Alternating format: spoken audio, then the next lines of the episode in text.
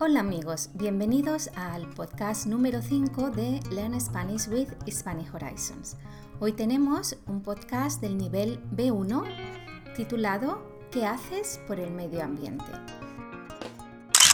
El medio ambiente es algo que me preocupa bastante, aunque no es el tema que más me preocupa. Hay muchos otros temas que me preocupan mucho más, como la pobreza, la discriminación, el cuidado de los ancianos, las drogas, la violencia de género o la delincuencia juvenil.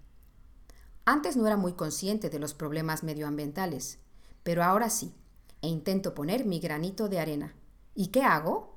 Pues sobre todo voy en bici siempre que puedo, o uso el transporte público.